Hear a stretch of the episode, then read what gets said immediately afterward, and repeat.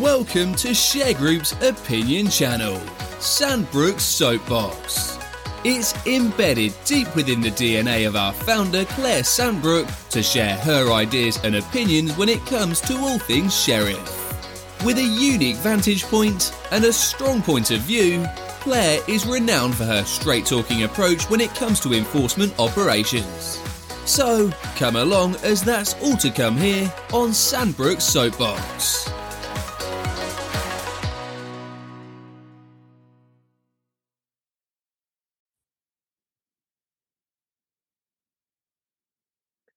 Hello, everyone. Today I wanted to talk to you about a situation which we're finding in the county courts in England and Wales. And you may have seen me post on LinkedIn about it, but I wanted to bring that post to life so you could see how disappointed and irritated I am, not only for myself and our community of clients here in Shergroup, but for the civil justice system as a whole. Now, it's unusual for me to come out quite so openly in an open forum and talk about the situation of the civil courts. But let me say this if we ran Shergroup the way that the civil courts are run, we wouldn't have a company.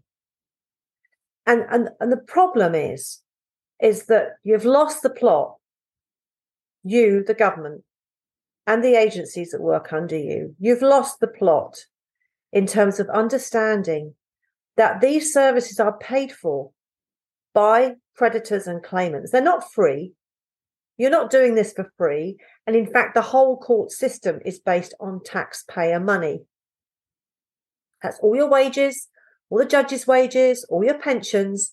It's all paid for by the British taxpayer. And you are doing people a disservice. And one area in which I is acutely um, at law at, at sea is this issue of landlords being able to get back their property. Now, you may have a view about the rights and wrongs of landlords, but I see landlords cross my path every day, and the you know my team look after landlords with and without legal advice, and they are not pension fund owners. They are not the wealthy gentry you know, and if you're stereotyping landlords in that way, well, shame on you. Because you know what? Many of the landlords that we see that want their property back are landlords who have invested in property to bolster their pension. They're ordinary people. Maybe they've done well. Maybe they had a little more money to invest. Maybe they just had ingenuity, not a lot of money, and they've invested it in property.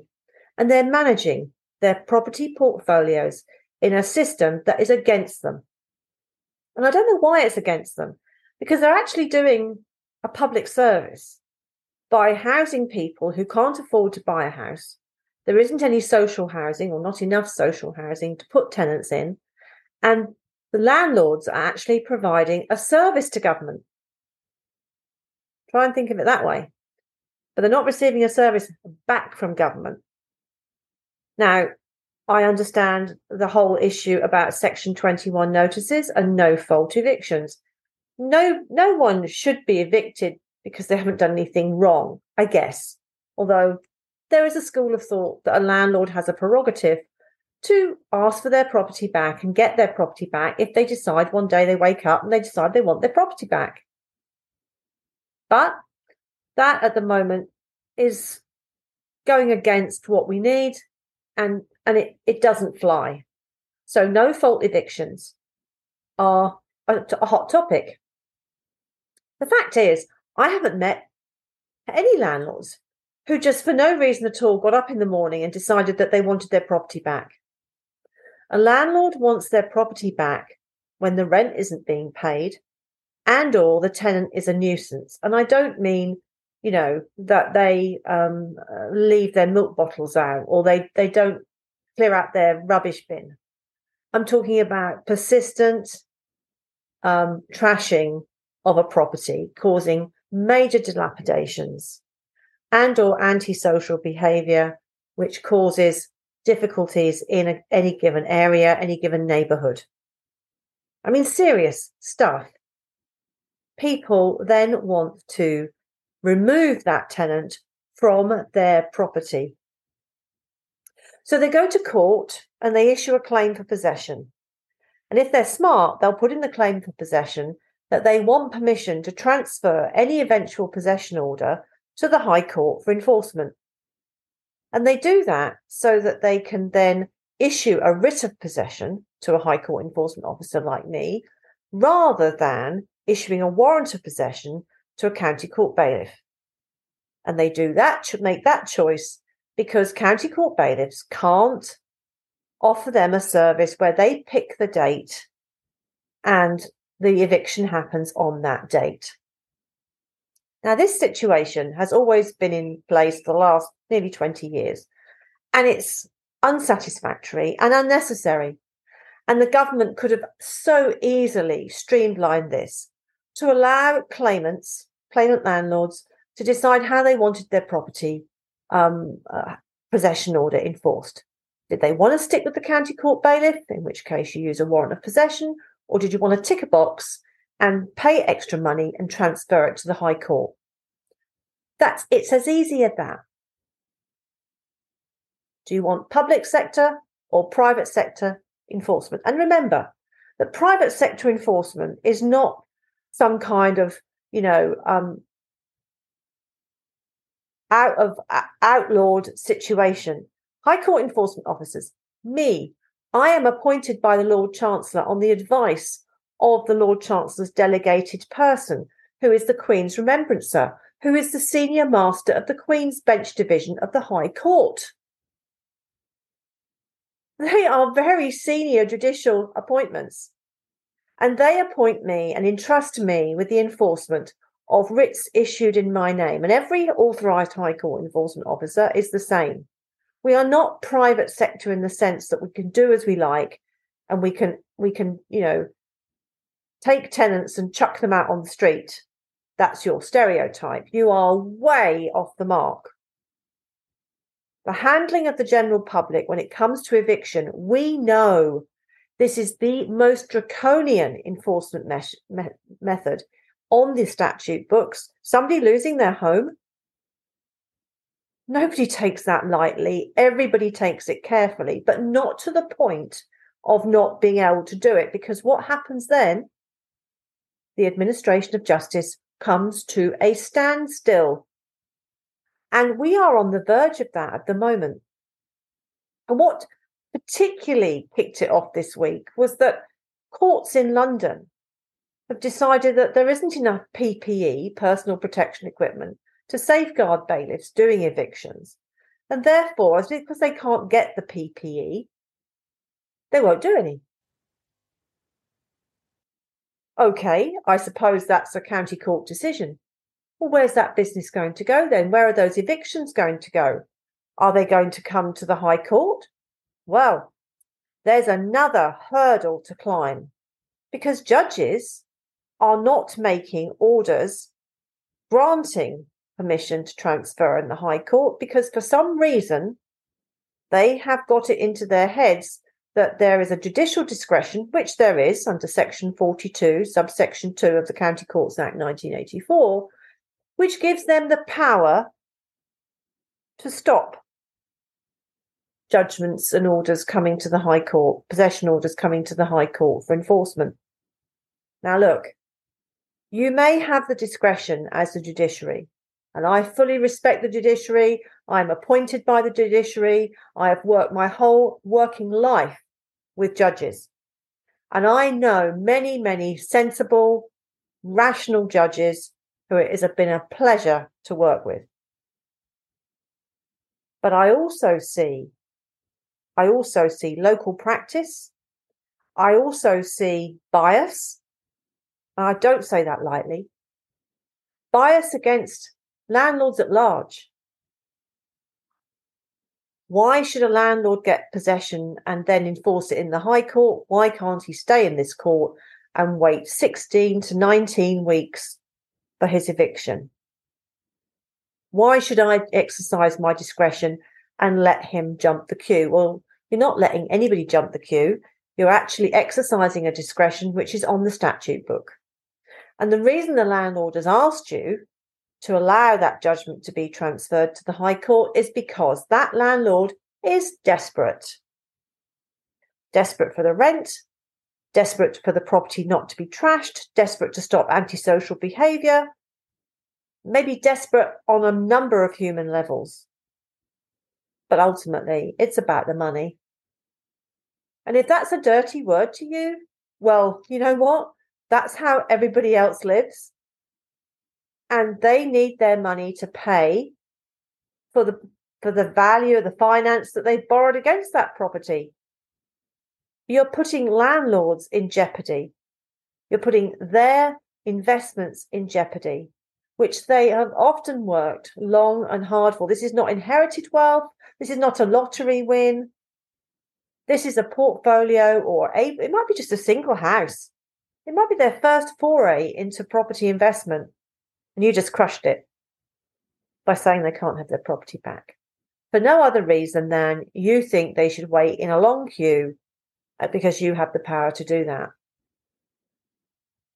And I just don't think that's fair. And I think it denies access to justice. I think the discretion is being abused. And we need to have transparent reasons and transparent criteria from the judiciary, which is what we should expect, as to the um, the uh, bar that you expect landlords to jump over to guarantee to you that this is the fair ex- um, exercise of your duty. And I don't mind that. Now, I understand that a letter has been circulated amongst district judges, and that information comes from members of the bench themselves,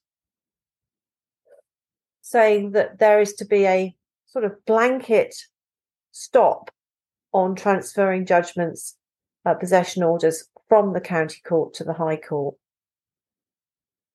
Now, that cannot be because, as we all learn at law school, each case turns on its own facts it's the landlord to make out his case as to why he wants the permission. There's no doubt in my mind about that. And we're not talking about millions of cases, we're talking of tens, tens of mm. cases. And when those, those landlords decide they want to pay the premium to transfer to the High Court and enforce in the High Court, then you should look very carefully at that as members of the judiciary and you should be supported in that decision making by your executive, which is Her Majesty's Courts and Tribunal Service. And above that, you should be supported by government policy from the Ministry of Justice. That is the legal framework that organizes all of these things. And I've worked with all of those departments over the years. I've worked with the Association of District Judges. I've worked with uh, HMCTS. I still work with HMCTS today very reasonable people. I, I, have worked with senior judges all the way up to Lord Woolf, who came to look at my office back in 1996 to look at my system for transfer of judgments from the county court to the high court because nobody else had thought of it. So, look, I, I've dealt with the great and the good. And this system is a mess and it needs to be sorted out. So, how can it be sorted out? Well, I'm all for giving government and pol- policy officials and judges solutions because why not? Because you haven't got any. And you know, it is all about if you can't get the PPE for your bailiffs and you can't figure out how to handle this business, then release it to the High Court. Support judges in their decision making so that they feel com- comfortable about allowing possession orders to come to the High Court issue policy directives, counter the letter that the district judges have circulated themselves, counter that advice, and let them use their discretion to unblock this logjam. And what does eviction look like in the High Court? I'm sure you want to know that. Well, let me explain that to you. Eviction is, as I said earlier, a very serious matter handled by trained High Court enforcement agents the writ is issued in my name. There's a process for serving a notice of eviction, um, giving tenants the time to pack up and leave before we attend. during COVID, we were so careful. We even got a letter of thanks from the Lord Chancellor as to how careful we as High Court enforcement officers had been. Now, that was a letter worth sending. And when we go to evict a family or a person, we do look at their situation. I've had people who have been very poorly. I've had them taken out in wheelchairs. I've had them taken out on stretchers. I've had them relocated to um, nursing homes and hospitals. I've had um, children that have been poorly living with mum and dad and having them removed from the property and then having them rehoused. Look, it's it's not just a question of leaving people on the street. I've had old ladies that have been evicted and we have sat with that old lady and held her hand until someone has come from social services to make sure that she's got the next place to go to. I mean, this is modern day eviction. It has to be, because we have a responsibility to those that we handle on the defendant side. And you're not thinking about that, are you? Because you've stereotyped us as bailiffs, and therefore everything gets done in a certain way. You are so wrong. And I, I think it's disappointing after having worked in the industry for nearly 30 years and, and, and done what we've done to shine a light on how we operate that you would come to that conclusion. Anyone looking at this Zoom is, I hope, being educated on what it means to be a High Court enforcement officer and how we do take these responsibilities very seriously. So, what can we do? Well, we don't have backlogs for evictions in the High Court enforcement system. I don't know of any High Court agency that has a backlog. A creditor, landlord, can book an appointment after the 14 days has expired on a date that suits them and their managing agents or any other services that they need to bring into a property. They can book a date in the diary and the eviction will be carried out with the right number of people, with the right PPE. It will be risk assessed, follow health and safety legislation, mm-hmm. and it will be carried off quietly, discreetly, and safely. With all that in mind, why is the issue of eviction such a problem area. It is a problem area just by the nature of what it is. We don't need to make it any worse. We just need to be sensible. We need to be logical. We need to be calm. We need to be empathic to the plight of both parties. There's two parties in this situation, not just the tenant. We need to understand and handle the competing interests of both. From Shergroup's point of view, we can help tenant landlords every day of the week. I hope that you'll reach out to us. We also provide a legal clinic to look at your tenancy agreement and your documentation to make sure it's correct. You can have a free obligation call with us to start a conversation and then proper follow up legal advice after that. And if that's where we get to, then we can issue proceedings or enforce possession orders once we've got the permissions in place. You can check us out at shergroup.com. And if you've got any comments on this uh, blog, then please share them with me. I'm I'm interested to know what you feel about the topic of eviction. Have you been subject to the huge delays by county court bailiffs? Are you suffering now because of this PPE crisis in London? What would you do to sort the situation out between High Court enforcement officers and county court bailiffs? I'd love to hear from you. The court of public opinion should never be underestimated. Some of the most sensible suggestions come from people that have no axe to grind. They just look at a situation very objectively and give us our views. So thank you very much for listening to me uh, have this moment on my soapbox. It is designed to help. It's not meant to be disrespectful to anyone. But look, can't go on like this. It's just not workable and it's unnecessary in this day and age. Thanks, everyone. Until she gets on her soapbox, thanks again for tuning in to listen to Claire's point of view here on Sandbrook Soapbox. If you want to connect with Claire and her team, then just contact Shergroup at shergroup.com or via the usual social media channels.